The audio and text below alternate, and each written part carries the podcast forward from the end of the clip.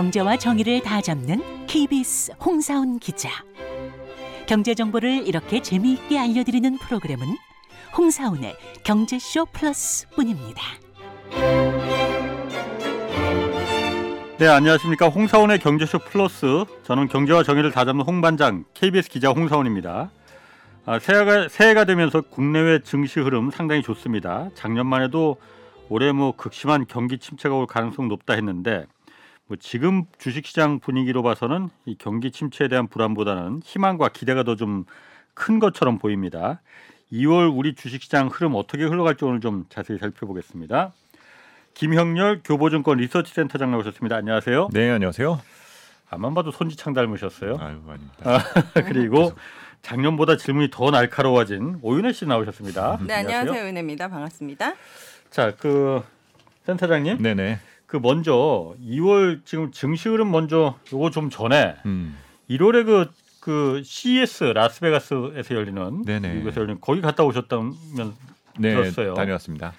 제가 얘기를 들어보니까 거기서 이번에 갔다 오면서 미국 현지를 갔다 오면서 미국과 중국의 그 탈중국 음. 이걸 좀 느끼셨다 확인하셨다 음. 이 얘기 들었거든요. 제가 뭐 한 세 가지 정도 키워드를 뽑았어요. 네. 그래서 첫 번째가 with 코로나, without China였습니다. 네. 그래서 가서 많이 느꼈었던 부분이 어, 이제 중국에게 대해서 의지하려던 모습을 많이 내려놨다. 그러니까 네. 정말 American 스타일이었었던 것 같아요. 어, 우린 갈라섰으니까 각자의 길을 가자. 어. 약간 이제 그런 느낌을 많이 받을 수 있었고 예. 그러니까 이것을 다시 생각을 해보니까 이 코로나가 발병하기 전에 무역 전쟁이 있었잖아요. 예. 그러면 무역 전쟁 2년을 치렀고 아. 바로 이어서 어, 팬데믹을 3년 보냈지 않습니까? 예. 네. 그럼 우리가 벌써 5년이 지난 거예요. 음. 이 5년의 시간 동안 미국에서는 중국이라는 나라에 의존해 왔었던 것들을 계속적으로 어, 다른 것으로 대체를 해왔었다라는 거죠. 음. 그리고 그 대체하는 과정에서 어, 사람이 많이 필요하고 일자리가 필요하고 그것이 전부 다 이제 미국 가계의 소득으로 전부 다 집중되니까 예. 미국 경제가 좋아질 수밖에 없었던 거죠. 예. 그런데 이제 이 모습을 보니까 우리의 모습이 한편으로는 걱정돼. 예, 네. 그렇죠. 마치 이제 우리의 모습은 어, 마치 부모님이 부부 싸움을 해서 네. 음. 불안해하는 아이의 모습인 것 마냥 음. 우리는 너무도 우리는 어, 싸우지 않기를 바라는 마음 어. 그러면서 또 화해하기를 바라는 마음이라든지 만약에 그것이 어렵다고 그러면 음. 누구를 선택해야 되느냐 음. 이런 고민만 하고 있, 그러니까 고민만 하고 있는 우리 모습들이 더 크게 보여지더라고요. 예. 그래서 어, 이런 without China에 대한 준비가 앞으로도 많이 지속될 수밖에 없, 없을 것 같다. 음. 그리고 이렇게 중국이 남겨둔 어, 그 어떤 밥그릇이 작지 않기 때문에 이 음. 쟁탈 정도 상당히 치열하다라는 거예요. 그래서 음. 글로벌 기업들이 미국 미국 내에서 중국의 노동력이나 서비스 재화에 대해서 쓰던 것들이 있을 거잖아요. 그러니까 중국이 빠져나간 그 자리를 그렇죠. 그 밥그릇 그렇죠. 그러니까는 어, CES에서도 이 그 모빌리티 부분의 어, 분야의 그 West Hall을 딱 방문을 하면은 뭐 네. 배터리나 센서나 이것이 옛날에는 다 중국 제품으로 다 도배가 되어 있다가 예. 네. 이것들을 이제 다른 글로벌 기업들이 우리도 할 수 있어, 우리도 할 수 있어 이런 식으로 네. 전부 다 뛰어들고 있다라는 거죠. 예. 그러니까 이거는 결국 선택과 집중에 대한 문제가 될 수 있다라는 느낌을 받았고 예. 요즘 또 싹 사라진 용어가 하나가 있어요. 4차 산업혁명. 어, 그거 한천 예. 번 들었는데. 그렇죠. 완전히 사라진 건 아닐 것 사라진 건. 아닐 거고 네. 이제 몇년 어. 전에 엄청나게 이제 그게 네. 붐이 예, 들어섰잖아요. 예. 근데 그때 이제 4차 산업혁명에 대한 등장 시점에 왜 우리가 그 단어를 많이 썼냐면 인공지능, 로봇, 자동화, 자율주행. 뭐, 네, 자율주행, 스마트 어. 팩토리 뭐 이런 걸 어, 하면서 예, 예. 우리가 4차 산업혁명이라는 걸 다뤄왔는데 네. 그러다 보니까 우리 사회가 상당히 혼란스러워졌었던 거예요. 마치 이제 네.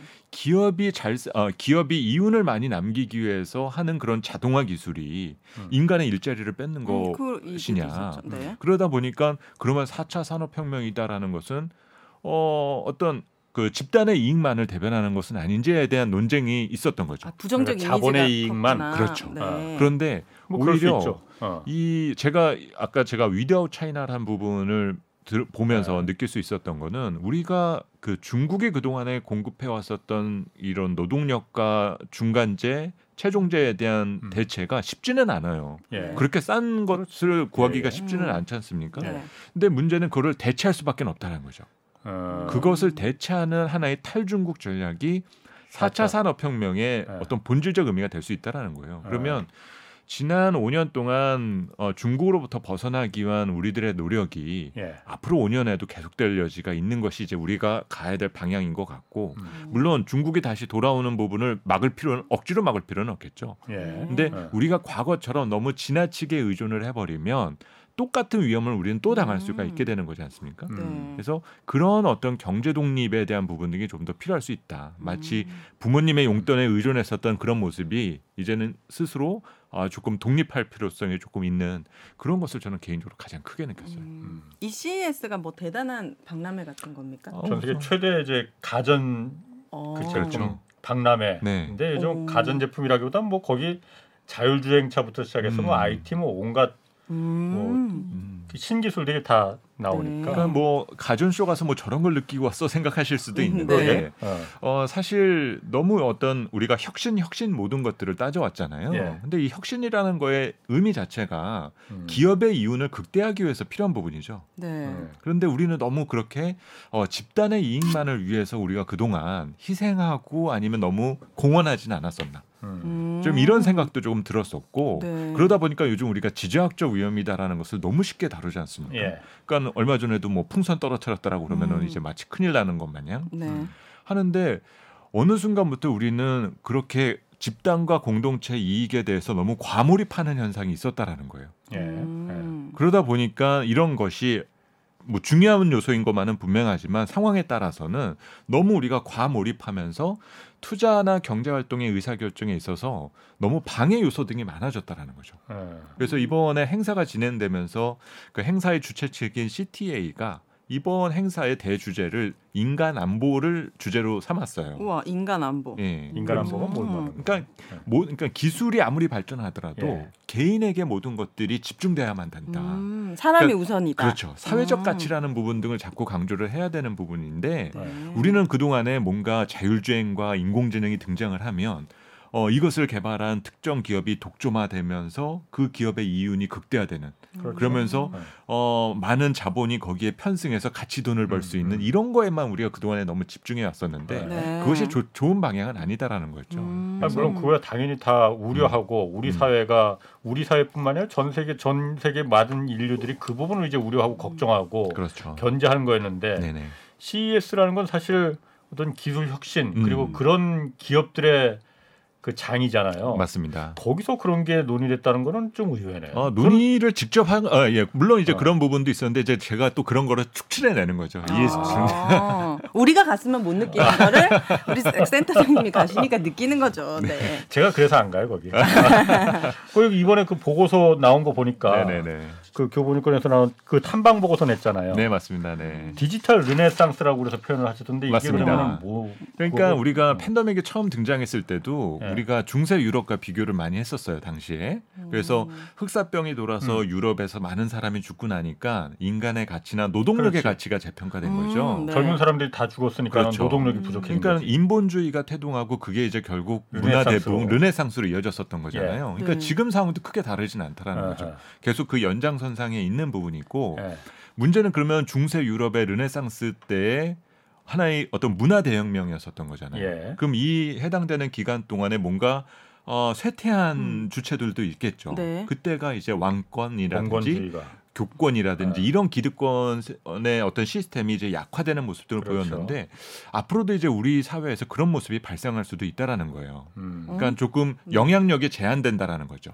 그래요? 그래서 네. 어, 조금 작은 정부를 지향하고 지나친 개입을 하는 것을 조금 음. 어, 제한할 필요가 있다. 너무 지나친 규제 자본주의가 오히려 시장 경제라든지 자율성을 방해할 수도 있게 된다는 거죠. 아, 그러니까 과거 그 흑사병이 음, 오히려 유럽을 갖다가 다 그 휩쓸면서 음, 노동력을 젊은 사람들이 워낙 많이 있는 사람들이 죽어나가니까 그렇죠. 중거 중세 그 봉건주의가 몰락한 것처럼 네네네. 그 나쁜 봉건주의가 무너진 그렇죠. 것서 새로운 르네상스를 부흥시킨 것처럼 맞습니다. 네. 이 디지털 혁명이 음, 기존의 기득권을 약화시키는 거죠. 견제 어. 장치가 이제 확실하게 아. 생긴 부분이니까 아. 그렇게 되면서 예. 어, 어떤 가치에 대한 창출 능력이 우리는 그 동안의 아. 가치라는 것이 기업이 뭔가를 만들어서 제공하면 그냥 알아서 쓰는 방식이었었는데 네. 이젠 그걸 스스로 음. 개인이 만들어낸다는 거예요. 그래서 음. 자료 내용에도 제가 어, 우리가 신인류를 요즘 네. 뭐 mz 세대에 대한 분석이라든지 뭐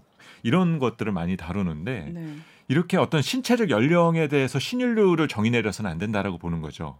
오히려 지금은 엔잡너 등과 같은 어떤 새로운 경제 주체들, 예. 그러니까 음. 여러 가지 직업을 여러 개 가지고 있는 사람들이 있지 네. 않습니까? 본캐나 부캐라든지 이런 것들을 음. 갖고 있는 분들. 네. 본캐나 부캐가 뭐예요? 어, 그러니까는 본 캐릭터와 부 캐릭터. 아, 네네. 네네. 아우, 홍 반장님.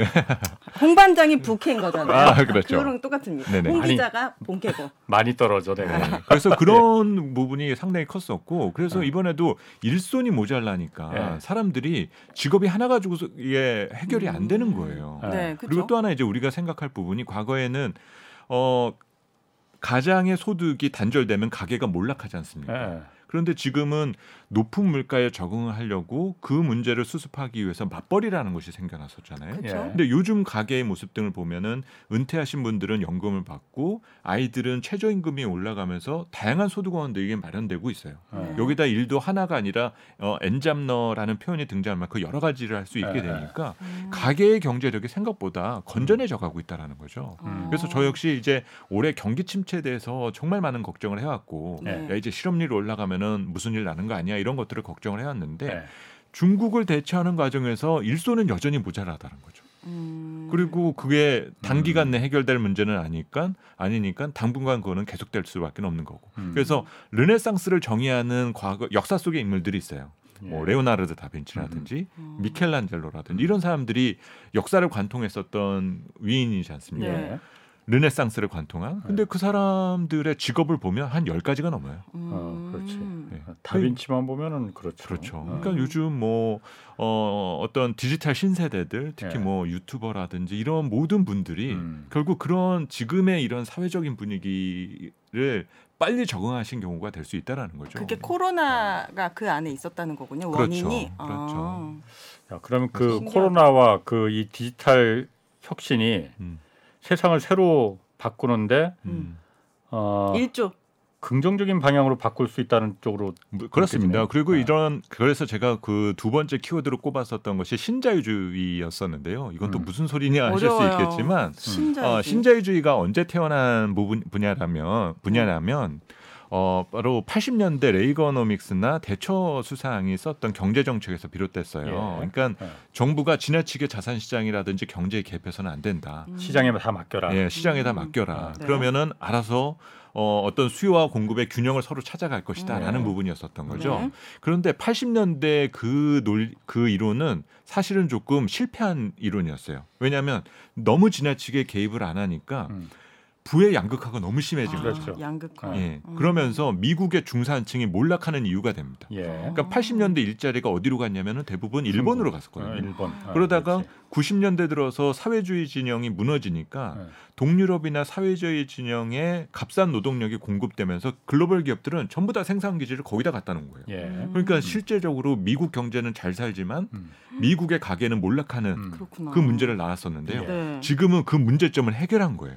음. 어떻게? 탈중국. 과정에서. 탈중국 네. 과정에서. 글로벌 기업이나 미국 기업이 그렇게 값싼 노동력을 못 찾아게끔 만들어 음. 놓으니까 오히려 비싼 돈 내면서도 자국민. 생산을 할 수밖에 는 음. 없는 아. 거고 그렇게 해서 가계의 소득이 올라가니까 비싼 돈 내고도 모든 것들을 사주는 거죠. 음. 아, 자국민의 일자리를 채워주면서. 그렇죠. 음. 그러다 보니까 이런 변화가 이제 어, 어떤 건강한 신자유주의를 지금 만들게 되었었던 겁니다. 음. 그래서 어, 이 당분간 이런 상황은 이제 시장의 인위적 개입이 있기는 조금 어렵다. 그리고 어, 규제 완화에 대한 방향이 계속될 수 있는 여지 등이 있기 때문에 우리는 각종 자산 시장에 대한 어떤 대응이라든지 대처 측면에 있어서도 꼭 생각해 볼 부분이라는 거죠. 그러니까 음. 뭔가 아, 만들고 이런 것이 될 수 있지 않을까라고 하면 우선 발을 담가야 된다는 거죠 결국. 저는 이해가 잘 안 되는 게 음. 신자유주의라는 것은 그럼 결국 시장에 맡기지 말고 약간 개입하자는 거예요? 아니 아니, 신자유주는 시장에 막 맡기라는 건데. 정보를 최소한 작은 정보로 만들고 네. 네. 시장에 맡겨둬라. 다 음. 시장이 알아서 한다. 근데 이게 실패했다는 거잖아요.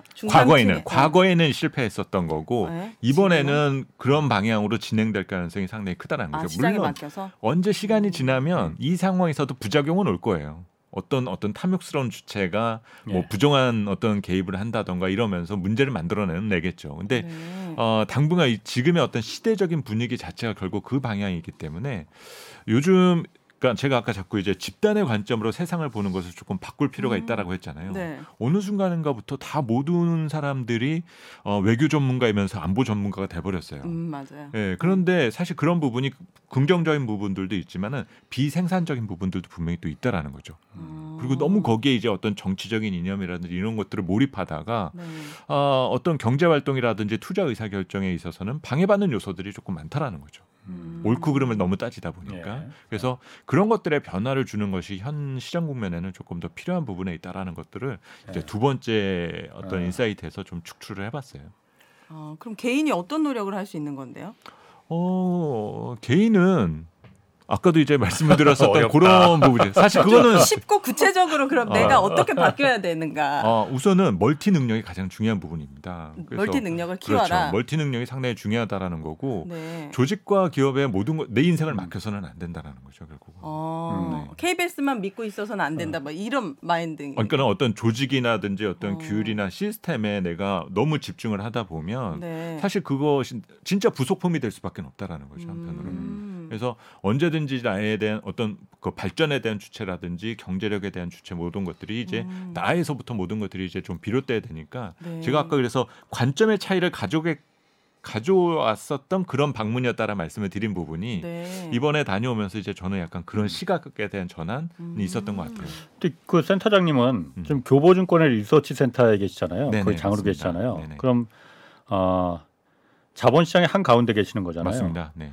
자본시장의 한 가운데 계시면은 음. 그 어쨌든 그 회사의 이익이나 네네. 어, 개인의 역량이라는 게 충분히 발휘되려면은 네네. 그런 어떤 그 자본시장이 충분히 그 더 커갈 수 있는 음. 남이야 죽든 말든 음, 음, 이게 음.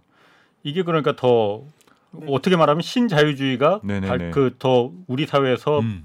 어, 신, 신봉될수록 네네네네. 자본시장은 더 자본에겐 유리한 그 국면이잖아요. 그렇죠. 그래서 지금 말씀하시는 건 그거 반대로 들려서 그게 제가 철학적으로는 굉장히 그 저분 참 좋은 분이네. 아, 네네. 그러니까 제가 아까 말씀드렸던 것처럼 우리가 그 동안에 경쟁에 너무 익숙해졌었던 거예요. 아하. 내가 앞서 나가려면 누구를 밟고 갔어야 되니까. 예. 네. 사실 그런 주도권의 경쟁이 지금의 지정학적 위험이라든지 이런 것들을 수면 위로 올려놓은 거지 않습니까? 음. 근데 이것이 늘어남과 동시에 지금 한편에서 또 논의되는 것이 바로 ESG 관련된 것들이에요. ESG요? 아, 예, 그러니까 그렇- ESG라는 것은 우리가 뭔가 시장이 정착되고 성숙되기 전까지는 너무 지나친 싸움을 해서는 안 된다는 거죠. ESG만 한번 짚고 가주시면 안 됩니까? 네, 에너지? 그냥 뭐 환경적인거나 한게 environment 에너지 말고 예. 음, 그러니까 석유. 에너지 말고 뭐 친환경 에너지를 쓰자 또 음. 기업의. 사회 지배 구조도 좀 건전하게 좀 바꾸자. 네네네. 그렇게 정글로 만들지 말고 이런 그렇죠. 거. 네. 네, 그래서 그런 그 어떤 후생 경제에 가까운 네. 부분 등이 자꾸 다뤄진다라는 거는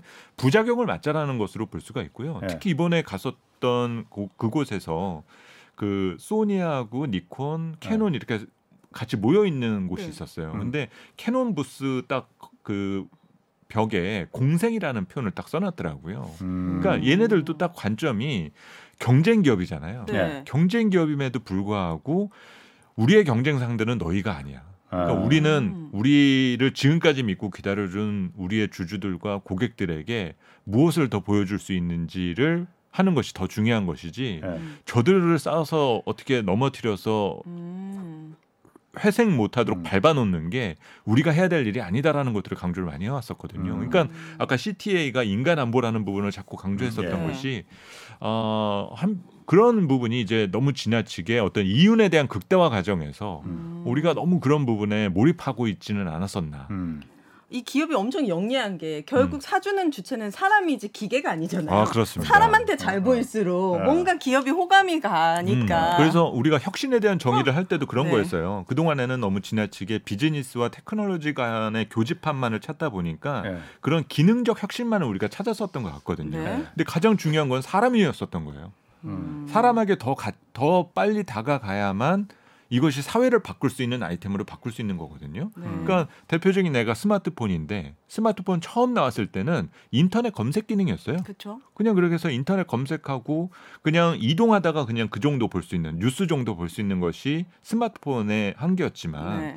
소셜 미디어라든지 그런 스마트폰의 기능적인 요소가 아이템을 만들어내기 시작하니까 음. 결국 이게 사회를 완전히 바꿔놨었던 그쵸. 거잖아요. 네. 음. 그러니까 자꾸 우리가 막 혁신 혁신 말하는 것들이 실제적으로는 그렇게 사람에게 더 많이 다가가는 음. 모습들을 보여야만 실적인 이게 변화를 일으킬 수가 있게 된다는 거죠. 음. 그렇군요.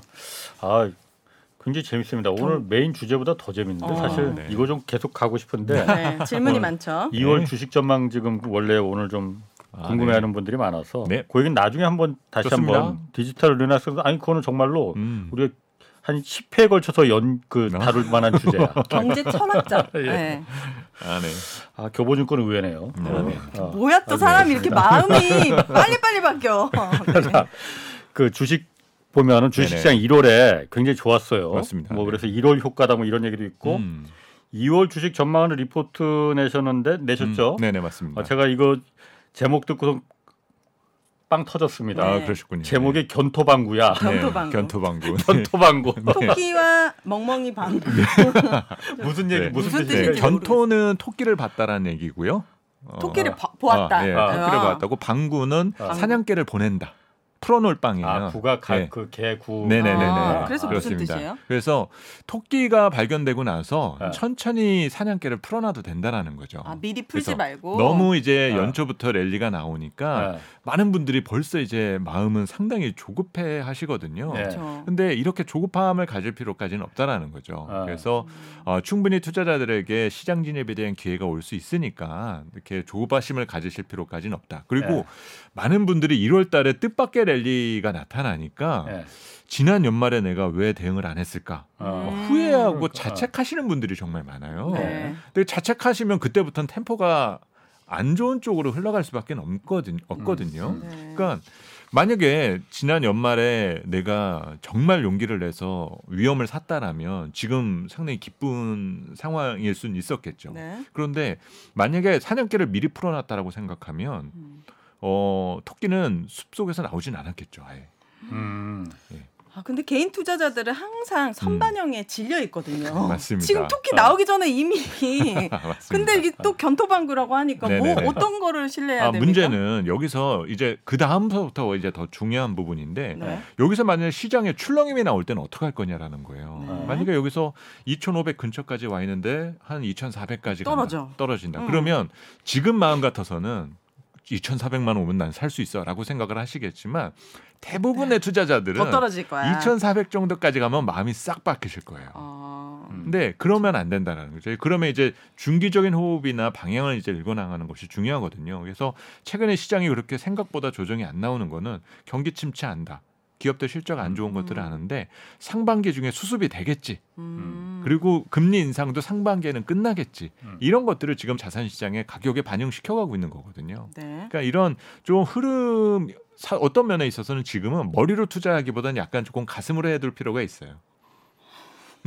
가슴으로. 네, 가슴으로? 근데 정말 어렵습니다. 저처럼 이제 여러 가지 어떤 논리와 아이디어나 이런 걸로 전달을 하면 네. 사실 템포가 많이 늦는 경우들이 많거든요. 네. 음. 그래서 어, 사실 지금 상황은 그런 변동성 사항을 역용하는 것이 상당히 많이 필요해요. 너무 올라갈 때는 따라붙어서는 안 되는 거고 네. 반대로 오히려 내가 수익이 조금 나고 있다라면은 이익을 확정져야 될 필요가 있는 거고요. 아, 음. 반대로 출렁임이 나와서 뭔가 또 매파적 발언에 대한 등장이라던가 아니면 여러 뭐 감원 이슈 뭐 여러 악재는 언제든지 등장할 수가 있거든요. 네. 그런 것들이 나왔을 때 우리가 받아칠 수 있는 기준을 갖고 있느냐가 가장 중요한 부분이지 음. 여기서 이제 계속적으로 자책을 하고 있다라 보면 내 사이클이 자꾸 음. 템포가 한 템포 늦거나 역사이클에 들어갈 수 있는 여지가 있다라는 거죠. 그러니까 는 음. 내가 사면은 물리고 음. 팔면은 반등하는 이 상황이 제일 최악의 상황인 거잖아요. 근데 1월에 지금 음. 테- 센터장님께서 음. 대부분 다 반영해서 올렸다고 했, 올랐다고 네네. 했잖아요. 네네. 그러면 지금 올 들어가면 떨어지는 일밖에 그렇죠. 이제 문제는 조정의 시기는 분명히 있습니다. 네. 그리고 문제는 그 조정의 상황에서 나타나는 현상들을 봐야 될 부분이 있는데요. 특히 2월 달 같은 경우에 가장 트리거가 됐었던 부분이 있어요. 시장 분위기가 좋아진 데에는 외국인 수급이 갑자기 좋아졌습니다. 음. 갑자기 연초 이후에 외국인이 뭐 5전 이상 어, 주식을 사면서 주가가 부흥 뜬 거거든요. 네. 근데 그러면 외국인이 왜 사나? 왜? 어? 왜? 경기 침체 온다라고 그렇게 떠들더니 외국인은 왜 사고 있는 거야? 그러면 외국인이 살 때부터 감지된 변수 중에 하나가 환율이 너무 빠르게 떨어졌어요. 음. 지금 지난해 뭐 1,400원대까지 갔었던 환율이 지금 어느 순간인가 1,230원대까지 다뚝 떨어졌거든요. 네. 이제 이런 식으로 떨어진 것의 이유는 뭐냐라는 것들을 보면 지금 달러가 가치가 하락하면서 동시에 떨어지고 있는 것이 금- 시장 금리거든요. 어, 네. 정책 금리는 아직은 인상 기조가 유지가 되지만 채권 시장에서는 이미 금리 인하 가능성을 반영시키고 있어요. 기준 금리보다 다 아래로 지금 내려갔죠. 그렇죠. 한참 음. 밑으로 내려갔죠. 뭐 미국이나 한국이나 다 마찬가지. 맞습니다. 그래서 마치 지금 시장 금리는 어, 올해 한 여름쯤이면 금리 인하가 곧 있을 거야라는 정도의 반응이에요. 어, 네. 그러니까 이거는 어떤 면에 있어서는 조금 더 빠르죠. 그렇네요. 예. 아니 그런데 그 1월에 어쨌든 그 외국인들이 많이 들어오면 음. 네네. 주가가 지금 올라간 거잖아요. 네. 그거는 아까 말씀하신 대로 환율에 뭐 영향도 있을 수 있고 음. 아 금리 이제 곧 이제 인상은 끝나고 이제 어쩌면 내려갈지도 몰라라는 네네네네. 기대도 있을 수 있다 뭐 이런 얘기 하지만은 네네. 기본적으로 그거 아닙니까? 워낙 한국의 주식 시장이 워낙 많이 내려가서 워낙 음. 싸서 네. 그왜 그 자본시장에 그런 얘기도 있다면 죽은 고양이도 한 번은 튀어오른다고. 음, 네. 워낙 싸니까는 그때 외국인들이 잠깐 들어와서 잠깐 올려놓은 거지. 음. 이게 한국의 그 주식시장의 그 펀더멘트를 계속 좋게 봐서 음. 계속 들어올 거냐? 음. 들어올 들어올 수가 올 겁니까 그거? 사실 제가 때는 워낙 싸니까 그냥 들어와서 지금 한 번 그야말로 이렇게 해 먹고 나가는 거 아니에요? 한국이 가지고 있는 가장 큰 장점 중에 하나는 예. 글로벌 경기 변화에 좀 선행적 성격을 가져요. 그리고 예. 경제 심리도 반응을 하고요. 그리고 우리나라 기업들의 실적은 항상 수출과 동행할 수밖에 없거든요. 예, 예. 그러니까 지금은 수출이 역성장하니까 그러니까. 네. 당연히 올해 네. 1분기라든지 2분기에는 좋지 않겠죠. 예. 네. 근데 대부분 올해 상반기에 반도체가 바닥을 칠 거다라는 얘기도 나오고 음. 반도체가 어려운 대신에 배터리라든지 이런 쪽에 수주는 계속적으로 늘어나고 있고 예. 이러니까 그러면 하반기 생각해서 하반기 수출은 어떨 것 같아? 음. 보면 하반기부터는 이제는 감소가 둔화되겠죠. 어. 정부에서도 뭐 상고 아 상저 하고 해서 하반기에는 좋아질 것이다. 네. 그렇죠. 라고 전망을 기대는 하고 있어요. 그렇죠. 그러니까. 이제 그런 부분을 생각하면은 지금부터 외국인 수급이 개선되는 것은 잘못된 부분은 아니다라는 거죠. 지금 들어올만 하니까 들어오는 거예요. 그렇죠. 워낙 싸서 들어오는 게 아니고. 그렇죠. 그 우선 싼 것도 많습니다. 근데 네. 이익 관점에서 보면은 꼭 싸다라고만 볼 수는 없어요. 왜냐하면 이익 전망치가 계속적으로 내려왔고 네. 음. 작년하고 비교해서 올해 우리 상장 기업들은 실적이 감익일 테니까. 예. 그런데 네. 내년부터의 그림은 또 달라질 수가 있는 거죠. 음. 반도체 경기가 좋아지고 또 지금 배터리는 뭐 지금 대부분 기업들이 나오는 것들이 1년짜리 수주도 아니고 뭐 한 5년, 10년짜리 수주들을 막 내놓고 있잖아요. 예. 지금 뭐 수주 잔고로만 따지면 수백조 원이에요. 음. 계속 우리나라한테 들어올 돈들이 그렇게 있다라는 거죠. 네. 예. 이거를 따져서 생각해 보면 또 어, 전기차 쪽에서 그 배터리 2차 전지 부분에서 나- 다루는 내용들을 또 종합해 보면요. 예. 2030년 정도가 되면 어, 2차 전지 부분이 반도체 수출을 넘어선다라고 보고 있어요. 오. 그러면 이거는 우리 우리나라 경제를 그동안에 지탱했었던 여러 가지 요소들이 있습니다. 예. 그동안에는 뭐 어, 반도체가 음. 가장 그 그렇죠. 유력했고 예. 그 다음으로는 뭐 화- 석유화학 부분이라든지 아니면 자동차, 예. 음. 조선 뭐 이런 정도였었는데 사실 네. 이 산업들은 지금 많이 죽어 있잖아요. 네. 그런데 이 반도체하고 호흡을 맞춰줄 수 있는 쌍두마차가 만약에 생기게 된다. 그러면 음. 경제 성장 엔진이 좀 달라질 수도 있다라는 어. 거죠. 그리고 또 하나 이제 또 주목할 수 있는 부분이 요즘 여러 제도 개선과 관련된 또 부분이 있어요. 그뭐 코리아 디스카운트 관련돼서는 매년 얘기를 하고 있지 않습니까? 예. 근데 뭐 단지 우리 시장과 우리 기업들에 대해서 밖에 나가서 홍보를 많이 하고 그러는 거 다 필요 없어요, 사실은. 음. 이미 한국의 어, 지분을 외국인들은 갖고 있을 만큼 갖고는 있거든요. 예. 보다 절실한 것은 이제 우리 경제 수준에 어울리는 주식시장에 대한 평가 이것이 음. 가장 중요하고 그 최종 결론은 선진국 지수에 대한 편입이라는 겁니다. 음. 음. 그런데 최근에 외국인 등록제에 대한 폐지부터 시작을 해서 예. 각종 외국인 투자자들에게 좀 타이트했었던 기준들이 음. 완화되어 가고 있어요. 예. 아까 제가 말씀드렸던 규제 완화 관련된 내용들을 말씀을 드렸잖아요. 네. 네. 이런 조치 등은 당장은 효과를 못 보더라도 예. 한 해 한 해 정도 지나면 지날수록 우리 자본시장의 선진국 지수에 대한 편입 가능성을 더욱더 높여줄 수도 있다라는 거죠. 그러니까는 음. 최근에 외국인 수급이 아 그냥 환율 떨어지니까 음. 뭐 그리고 작년에 주가가 많이 빠졌으니까 줍줍하러 들어왔겠지라고 예. 생각할 수도 있는데 만약에 이들 중에서 한국 한 5년 안에 선진국 지수 편입할 수 있는 거 아니야? 음. 하고 생각 들어오는 사람들이 있다라면은 지금 지수 수준을 상당히 싸게 인식을 하겠죠. 음. 그러니까 그 외국한 정부에서도 그러니까 그 MSCI 그 모건 스탠리에서 네네네. 그 만들어 놓은 네네. 그 선진국 지수라는데 한국이 지금 선진국 지수에 못 들어가 있잖아요. 사실 우리 그렇죠. 주식 시총이나 이런 거를 보면은 음. 거기 들어가도 남지만은 맞습니다. 여러 가지 거기서 원하는 조건에 맞지가 않기 때문에 음, 뭐 대표적인 게 외국환 거래 같은 걸 우리가 맞습니다. 너무 타이트하게 엄격하게 해놓으니까 음. 밤에는 이제 못하게 해놓고 맞습니다. 그러니까 그것도 지금 새벽 2 시까지인가로 연장시켰다고 하는 결국은 이제 단계적으로 어. 그거를 늘려준다라는 것은 결국은 개방을 하겠다라는 의미로 음. 봐야 네. 되는 부분이거든요. 네. 그러니까 현재 감독 당국이라든지 이쪽도 네. 그 준비가 이미 시작됐다라고 볼 수가 있고 그 갑자기 우리가 뭐 예, 예. 준비 다 해놨습니다 이런다고 그 사람들이 음. 편입시켜 줄 리는 없잖아요. 물론 그렇죠. 예, 어떤 어, 정책의 일관성이라는 부분들도 예. 중요한 부분인 거기 때문에 그 또 이것을 단계적으로 풀어주면서 예. 발생되는 문제도 모니터링 해 둘 필요가 있어요. 음. 만약에 어떤 투기적 자본이 진짜로 들어오는 것들이 보이게 된다라면 예. 그에 대한 방어 장치가 또 필요한 것은 무엇이냐 예. 이런 것들도 우리 감독 당국에서는 준비를 해야 되는 거기 때문에 예. 이것이 이제 좀 단계적으로 풀려간다라고 볼 수가 있습니다. 예. 근데 뭐 이런 기대감이 1월달, 2월달에 지금 전부 다 가동된다라고 볼 수는 없고 예. 어, 대신 이제 그런 시나리오를 이제 풀어가고 있는 과정에 있다라고 봐야 되겠죠. 음. 그 개인 투자자는 음. 선진국 거기에 우리나라가 들어가면 음. 뭐가 좋아요? 아 우선은 선진국, 그러니까 우리 시장은 현재 신흥 시장에 들어가 있는데 네.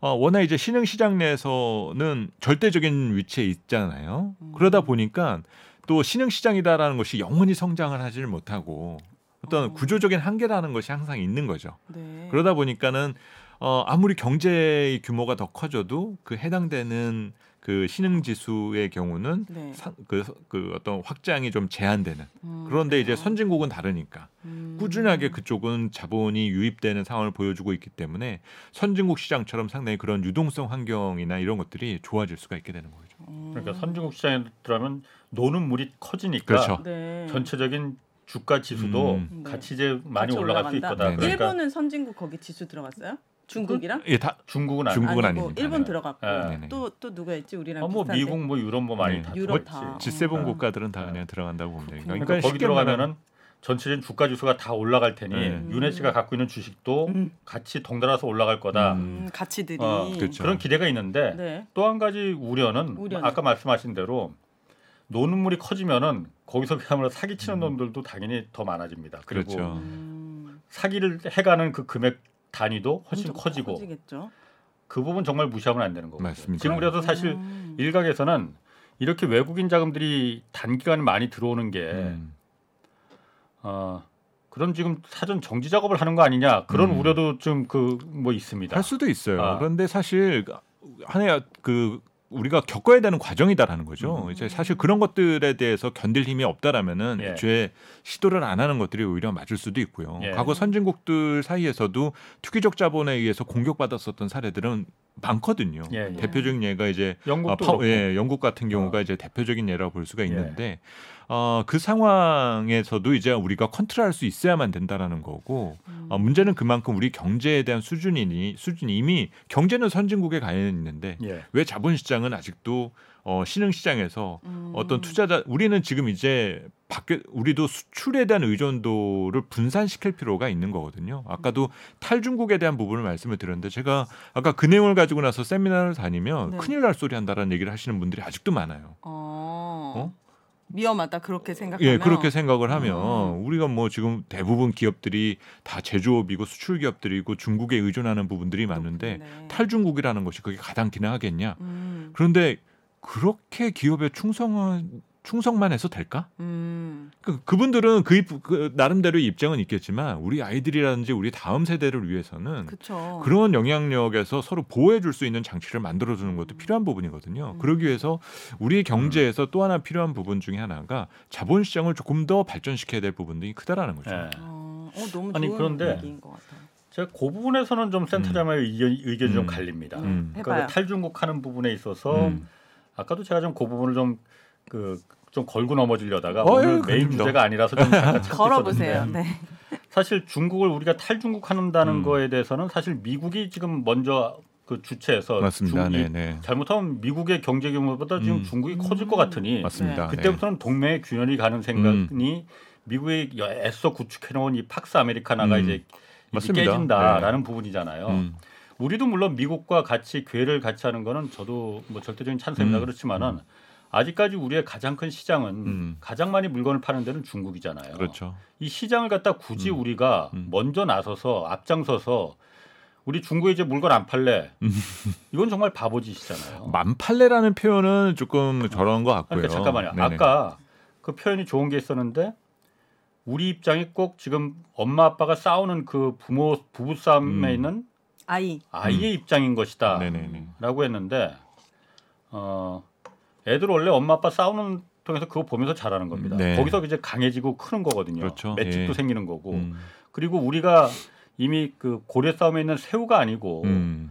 우리도 크, 이- 옛날에는 새우였지만은 음. 지금은 새우가 아니잖아요. 음. 큰 고래가 된 상태, 상태잖아요. 네, 네, 네. 얼마든지 엄마 아빠가 싸우는 데서 이거는 엄마가 잘못한 거야, 이거는 음. 아빠가 잘못한 거야 맞습니다. 말해줄 수 있을 정도의 이 덩치가 커졌거든요. 음. 한국이. 네, 네, 네. 저도 차- 사실 처음에는 아유, 미국 눈치도 봐야 되고 중국 눈치 봐야 되고 참 뭐 이렇게 이러냐 이랬는데 오히려 이걸 역이용하면은 어, 어, 그럼요.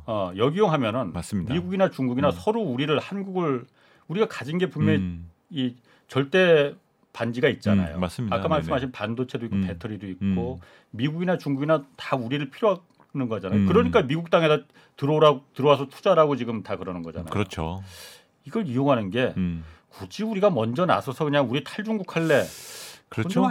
결론으로 가면은 탈중국이라는 것보다는 예. 탈미중이라는 표현이 어떻게 보면 더 맞겠죠. 아, 우리가 우리의 아. 어떤 경제 독립에 대한 부분, 예. 우리가 대외 의존도의 부분에 영향력이 너무 크다 보니까 음, 그만큼 교육 환경이라든지 이런 것들이 흔들림이 너무 커서 경제 예. 기복이 큰 거지 않습니까? 음. 그러니까 지금은 탈중국이라는 표현을 쓸 수도 있지만 또 수년 지나서 탈미국이라는 음. 표현을 써야 될 수도 있다라는 거예요. 음. 그만큼 우리가 이 과정에서 우리 거를 계속적으로 축적시켜 가야 되는 부분인 음. 거고 축적시키는 과정에서 이거를 돈으로 만들어 놔야 될 거 아니에요. 네. 그렇죠. 그러기 위해서 필요한 것이 자본시장이다라는 음, 거죠. 음. 그래서 지금 이렇게 어떤 선진국 지수에 대한 편입에 대한 기대 심리도 그런 부분에서 태생된다고 음. 볼 수가 있습니다. 우리가 계속 부동산에만 우리 자산을 계속 어, 규속시킬 수는 없는 부분이잖아요. 그렇죠. 음.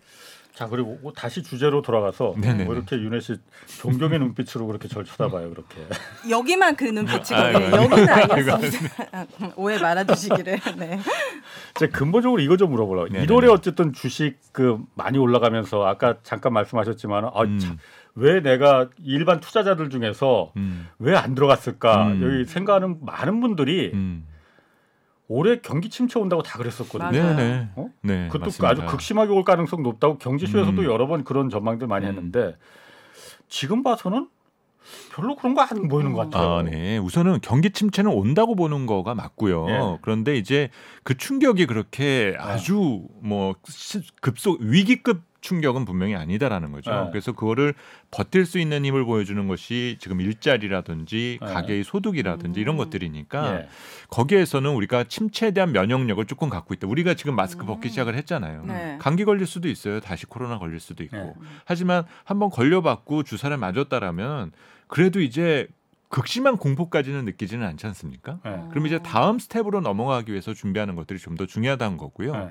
그리고 문제는 이렇게 침체에 대한 문제를 의식하면서 시장의 어떤 반영 기관들도 분명히 있을 거예요. 예. 그러면 문제는 이 해당되는 기간 동안에 투자를 어떻게 할 거냐라는 거죠. 음. 네. 그러니까 지금 타이밍을 놓쳤다라던가 아니면 뭐 시장에 굴복해서 지난 연말에 공포에 내가 질려서 시장을 떠났는데 결국 또 이러네 이런 어떤 반복된 실수를 하셨 던 분들이라면 앞으로 찾아오는 그런 침체 신호 등에 대해서 대응하실 준비를 하셔야 된다는 거예요. 침체 신호는 음. 어, 어떤 게 있는데요? 뭐 여러 가지가 있습니다. 우선은 실업률이 기- 먼저 지금. 어, 우리 지금 1월 달 수출을 보면 네. 생각보다 수출 상황 상당히 안 좋거든요. 네. 계속 마이너스. 그리고 계속 반도체도 안 좋다라고. 네. 나오고 그 얘기는 1분기 실적이 안 좋다라는 예고 신호를 벌써 보낸 거예요. 음. 그러면 우리가 4분기 실적이 안 좋은 걸 봤는데도 주가가 올라오니까 예. 괜찮다라고 그러잖아요.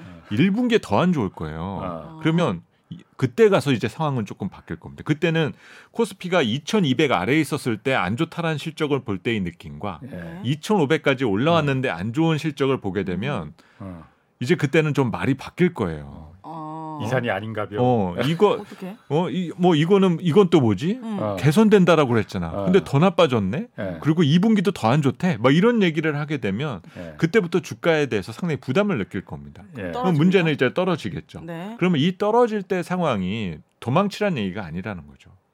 들어가라. 이제 이 충격이 나올 때는 작년에 받았었던 충격과 네. 비교하는 그것이 제한적일 거예요. 예. 그러면 이제 자꾸 그런 상황에 투자자들은 대응을 하셔라라는 부분 등에 대한 메시지를 연초에 지금 시장의 변화가 보여주고 있다고 볼 수 있습니다. 음. 음. 그런데 음. 기본적으로 한국과 미국 상황은 좀 그 경기 침체에 대해서 좀 다른 것 같아요. 좀 그런 것도 있어요. 일반 일단 미국 같은 경우에는 음. 사실 지금 경기 침체라고 말하기가 좀 뻘쭘한 게 맞습니다. 워낙 지금 실업률이 낮잖아요. 낮죠. 네네. 거의 완전 뭐 이번 주에 나온 거 보니까 54년 만에 최저치로 지금. 실업률이 떨어졌다고 네네네. 거의 일자리가 지금 모자라서 지금 난리라는 거 아니에요? 맞습니다. 오히려? 네네네. 월마트 같은 데서는 그래서 최저임금도 지금 대폭 막 올리고 그렇고 음, 맞죠. 왜 그런 맞아요. 거죠? 아니 그러니까 경기 침체가 이거로 음. 봐서는 안 올 것 같아. 네네네. 아니 오더라도 충분히 미국이 감당할 수 있을 음. 만한 미국 경제 체력이 감당할 수 있을 만한 음, 경기 침체가 올 것이다. 음. 그러니 근데 아직 물가는 높잖아요, 미국. 맞습니다. 굉장히 높잖아요. 거기서 이제 둘 중에 하나는 거짓말이라는 거예요. 어. 고용의 거짓말이든지 물가가 떨어질 거에 대한 둘 중에 하나가 어. 거짓말이라는 건데 예. 후자 쪽인 거죠. 물가가 떨어질 것이다라는 기대가 너무 거짓말, 과장됐다 거죠. 이거죠. 그렇죠. 과장된 거죠. 그러니까 예. 이거는 쉽게 못 내릴 거다. 못 내립니다. 어. 그래서 실제적으로 지금 모든 전문가들이나 이코노미스트들은 빨라야 4분기라고 얘기를 하고 있는데 예. 시장 금리는 아까 한참. 떨어졌다고. 그랬잖아요. 그러니까 이거는 투자자들의 기대가 너무 앞서 나간 부분이라는 거죠. 예. 그러면 시장에서 이제 그런 메시지가 나올 겁니다. 소비가 괜찮다라던가 예. 아니면 뭐 임금이 여전히 올라간다라던가 물가를 자극하는 신호 등이 이제 나오게 되면 네. 예. 어, 생각보다 금리가 그럼 안 내려간다고? 음. 그러면 여러 가지 문제가 생겨요. 예. 우선 우선은 어 소 그 실질적인 소득이 되게 그 감 왜냐하면 물가가 높기 때문에 네. 나는 더 받아야 된다라고 얘기를 하게 음, 됩니다. 그렇죠. 그러면 그 사이에서 기업에 대한 기업은 생산 비용이라든지 기업을 운영하는데 비용이 더 많이 들게 되니까 음. 실적은 좋아질 리가 없어요. 그렇네요. 그러면 이제 그렇게 실적이 악화되는 소식들이 나오면서 시장에 출렁임이 나오게 될 거고 이 얘기는 지금 주가가 오르면서 금리가 떨어진 거에 대한 부분이 가장 시장의 연결고리 그 선순환의 연결고리인 네. 건데 금리가 이제 그러면 떨어지기가 어렵다. 음. 음. 이 분위기가 감지가 되면 주식이 갑자기 비싸 보이게 될 거예요. 음. 어. 어, 야 그동안에 금리 내려간다라고 해서 주가가 이렇게 갑자기 부흥 그렇지. 떠올랐는데 음. 어안 내려간다는데 그렇게 네. 되면 이제 시장의 분위기는 갑자기 경색되겠죠. 예. 어쨌든 올해는 많이 출렁일 수 있겠네요. 출- 여러 가지 그렇죠. 네. 이유들로. 아니 그러니까 미국은 그렇다 치고 음. 어쨌든 미국이 지금 물가가 그 맞아요. 굉장히 높은 상태에서 음. 고용도 지금 탄탄하니까 맞습니다.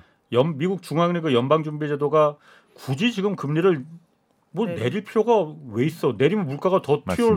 올라갈 수 있는데 그럼 음. 그거 누가 책임지라고? 네네. 그러니까 야 이 정도 고용이면은 음. 실업률이 이 정도 낮으면은 이왕 물가를 일단 잡아서 지금 6%를 2%까지 아니라 3%까지라도 줄여놔야 돼. 맞습니다. 그러려면 금리 더 올려야 돼 지금. 거기서 이제 또 하나 메시지가 나올 수 있는 여지가 있는 게 우리는 어느 순간인가 그 중립금리라고 있어요. 그냥 음. 경제가 잠재 성 어, 잠재 성장률이 성, 상승을 하는데 적정한 수준의 금리 레벨이라는 것이 있는데 그것을 이제 2%로 두고 있거든요. 네.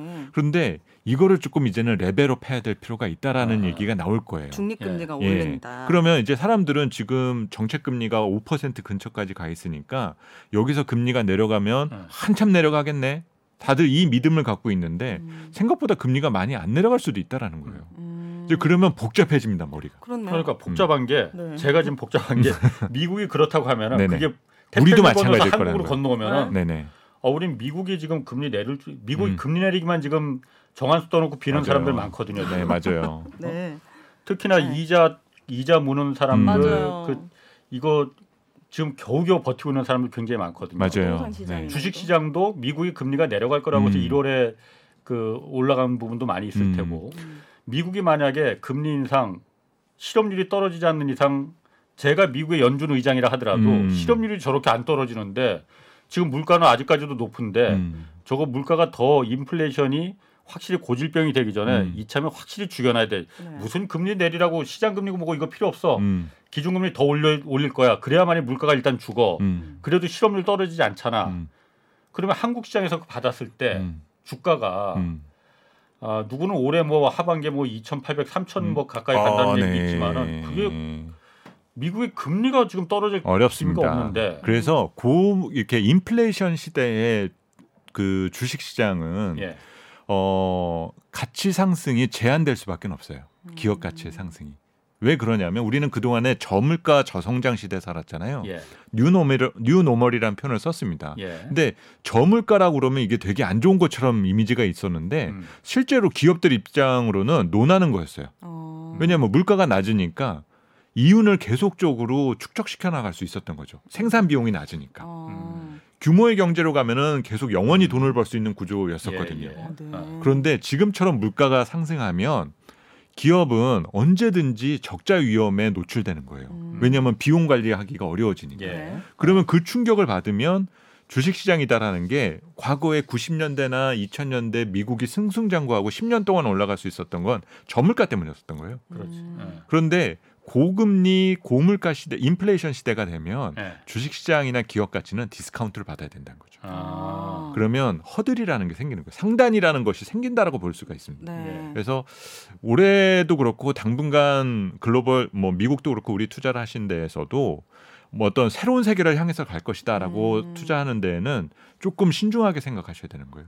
분명히 허들이 있을 거고 네. 예. 천장이 있는 시장이다. 음, 그럼 그- 이렇게 고, 고금리로 가게 되면 우리나라에 미치는 영향은 부동산 시장부터 여러 가지 침체라든지 어려움이 음. 생길 수 있습니까? 그렇죠. 당연히 그렇죠. 지금 그래서 음, 그뭐 부동산발 그 PF 위기가 올 거다 뭐 이런 전망들 많이 하는데 아직까지는 그게 뭐 막 피부로 와닿지는 않지만은 음. 미국이 저 상태로 요주부동으로 금리를 갖다가 계속 뭐 고정도 아니고 더 올릴 거라고 하면은 음. 한국 한국 같은 이제 그 뇌관을 갖고 있는 나라잖아요. 우리 음, 우리 맞아요. 경제 구조는 네네. 일단 가계 부채가 워낙 많은 음. 결정적인 뇌관을 갖고 있는 구조에서는 문제가 안 생길 수가 없죠. 근데 산업 구조 측면에서 보면 한국은 네. 인플레에 상당히 유리한 구조이기도 해요. 뭐? 왜냐하면 음. 우리는 밖에서 뭔가 들여와 가지고 만들었고 내보내는 구조잖아요. 네. 그런데 물가가 올라가면 비싸게 팔 수 있다는 거예요. 음. 어. 어떤 식으로든 예. 간에. 그래서 통상 물가가 좋을 때 우리 경제는 대체적으로 좋아, 좋았거든요. 네. 근데 지난해 너무 힘들었었던 게 지금 모든 게 다 올라간다라고 하는데 반도체 가격이 떨어졌잖아요. 예. 왜 떨어진가요? 너무 많이 준비를. 해놔서 아. 재고를 쌓아놔서. 아, 재고가 너무 많아요. 공급이 예. 많아서. 예.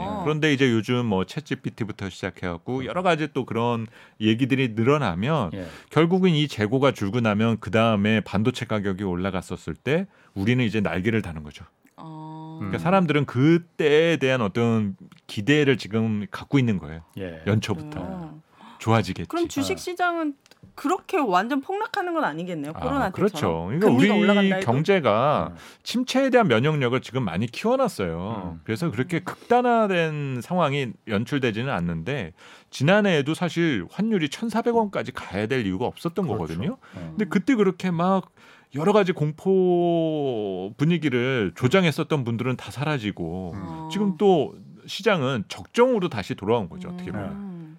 주가가 올랐다라는 표현보다는 예. 적정 수준 안 갔어도 되는 상황에서 지금 네. 출발선으로 돌아왔다라고 보는 부분이 맞는 것이지 네. 연초부터 이만큼 올랐습니다라는 표현은 음. 너무 그거를 이렇게 끊어서 본 경우다라고 저는 생각을 해요. 지나고 보면 다 보이는데 네. 발생하기 전에 우리 아무도 예측 못하잖아요. 이런 네. 분들 얘기 듣고 우리가 판단하는 아. 건데. 그러니까 제가 봐도 작년에 워낙 그 워- 달러 가치가 워낙 올라갔잖아요. 네, 맞아요. 이게 물론 미국의 금리를 미국이 네. 금리를 갖다 그렇게 맞아요. 올렸으니까 네. 뭐 달러 가치가 그만큼 음. 올라간 거 아니냐라고 생각할 수도 있겠지만은 음. 그렇게만 보기에는 너무 급하게 올라갔잖아요. 맞습니다, 맞습니다. 누군가 거기서 어, 큰 돈을 벌지 않았겠느냐라는 음. 의심도 저는 들더라고요. 결국은 거기서, 결국은 최대 수혜자는 미국인 거죠. 어, 아니요 미국뿐만이 네. 아니고 네네네. 거기서 환투기 세력이 그야말로 환투기 인위적으로 세력도- 이거 올린 거 아니겠느냐. 이게 아. 제가 기자라서 자꾸 이런 의심이 네. 자꾸 드는지 몰라도 달러를 인위적으로 올릴 수 있는 주체가 누굴까요? 누구 아는 사람 있어요? 그래서 너무 대단한 분이시군요. 극단적인. 이 중국 증시 팁 좀 주시고 마무리하면 안 됩니까? 어, 중국 네. 증시 굉장히 투자에 매력적이다라는 얘기들이 네네. 많은데 뭐 사실 어떻습니까? 중국도 올해 이제 작년까지 경제가 너무 안 좋았고 그러면 이 얘기는 올해부터 경제를 돌려놔야 된다는 거거든요. 네. 그래서 기대감은 상당히 늘어날 거는 같아요. 근데 이제 자본 시장에 대한 속성 측면에서 놓고 본다면 이제 어, 중국도 제약이 워낙 좀 많다라는 거죠. 제약 요인, 제한 요인들이 너무 많다라는 거예요. 네. 그래서 너무 정부의 시장 개입이 많은 시장이다 보니까 약간은 조금 신뢰를 잃은 측면 등은 있어요. 음. 그래서 약간의 어떤 여러 포트폴리오의 일부 정도로서 중국을 선택할 어, 관심을 두시는 것까지는 괜찮지만은 어. 아 내가 올해는 미국에서 이렇게 뭔가 어, 성과를 냈으니까 올해부터는 중국에서 모든 걸 승부를 보겠어 이런 선택 개념으로 보시는 것은 조금 어, 위험할 수 네, 있나요? 위험할 수 있고 음. 한 항상 어떤 상승에 대한 제약이 있는 시장이다라는 마음가짐 항상 가지면서 네. 음. 내 어떤 운용 자산의 일부의 포트폴리오 정도로 음. 생각을 해두시는 것이 좀 더 나을 것 같습니다. 근데 올해는 미, 중국에서도 경제를 살려놔야 되니까 네. 뭔가 부양 정책이라든지 경제 정상에 대한 내용들은 많아질 수밖에는 없겠죠. 음.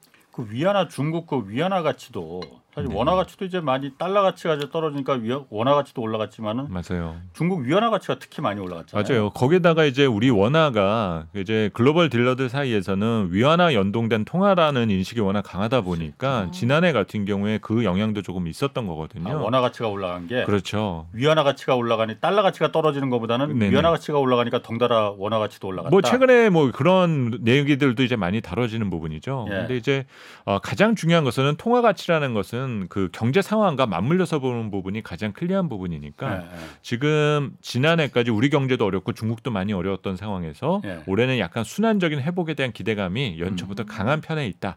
근데 그것이 이제 등장하는 시기가 2분기일 것이 올해 상반기 중일 것이냐 하반기에서냐에 따라서 음. 올해 연초 장에 연초 시장의 분위기가 결정될 거라는 거죠. 우리가 너무 앞서 나간 거라면은 분명히 조정은 올 거고요. 예. 어 그리고 어 만약에 정말 그렇게 빨리 바닥이 드러나서 정말 어떤 경제가 다시 확장 국면으로 재진입에 대한 모습이 나온다라면 음. 지금까지의 경로가 정상 경로라는 평가를 받겠죠. 어. 아니 그 위안화 가치가 그러니까 그 이렇게 급하게 올라간다면은 음. 그만큼 중국 제품 중국이 만드는 물건 값이 음. 비싸진다는 거잖아요. 어 그렇죠. 그러면 우리 네. 수출 기업들한테는 우리 수출한테는 유리한 거 아니에요? 어, 그러면? 우리 기업들한테도 좋고 네. 사실은 아까도 말씀드렸던 어떤 중국에 대한 대체 과정이라던가 네. 그리고 중국도 지금 머릿속에 복잡할 거예요. 음. 어쨌든 지난해까지는 체제 네. 안정이다라는 숙제를 갖고 있어 왔지만 예. 올해부터는 경제를 정상화시키고 어, 중국 가계의 보복 소비에 대한 부분도 통제를 해야 될 부분 등이 있거든요. 그러니까 올해는 제일 걱정될 부분 중에 하나가 중국의 지갑이 열렸을 때 글로벌 물가가 어떤 영향을 받을지 음. 이런 것도 상당히 중요한 변수가 될 수 있습니다. 어. 음. 중국의 지갑이 열렸을 때 그게 네네. 중국의 지갑이 열렸을 때 그거 그때 우리한테 나쁜 건 아닐 거 아니에요? 나쁜 건 아니죠. 어. 근데 이제 뭐 그것만 또 기다린다라는 표현도 우습고. 네. 근데 이거가 만약에 무슨 어 제품이나 이런 쪽에만 한정된다라면 상관이 없는데 예. 무슨 금속이라든지 아니면 에너지라던가 이런 데 집중이 돼 버리면 이제 그러면 올리네. 네, 그렇게 되면 아. 좀 복잡해지는 거죠. 인플레가 다시 올 수도 있. 맞습니다. 음. 그래서 음. 이런 헤게모니 등이 가장 지금 시장에서는 물가에 대한 문제를 계속적으로 사라지게 만든 것은 아니다. 이거를 꼭 음. 기억하셔야 됩니다. 알겠습니다. 여기까지 하겠습니다. 네. 함께 해주신 두 분 김영렬 교보증권 리서치 센터장 그리고 오윤혜 씨였습니다. 고맙습니다. 감사합니다. 감사합니다. 자 주말 홍사원의 경제쇼 플러스 오늘 여기서 마치겠습니다. 고맙습니다.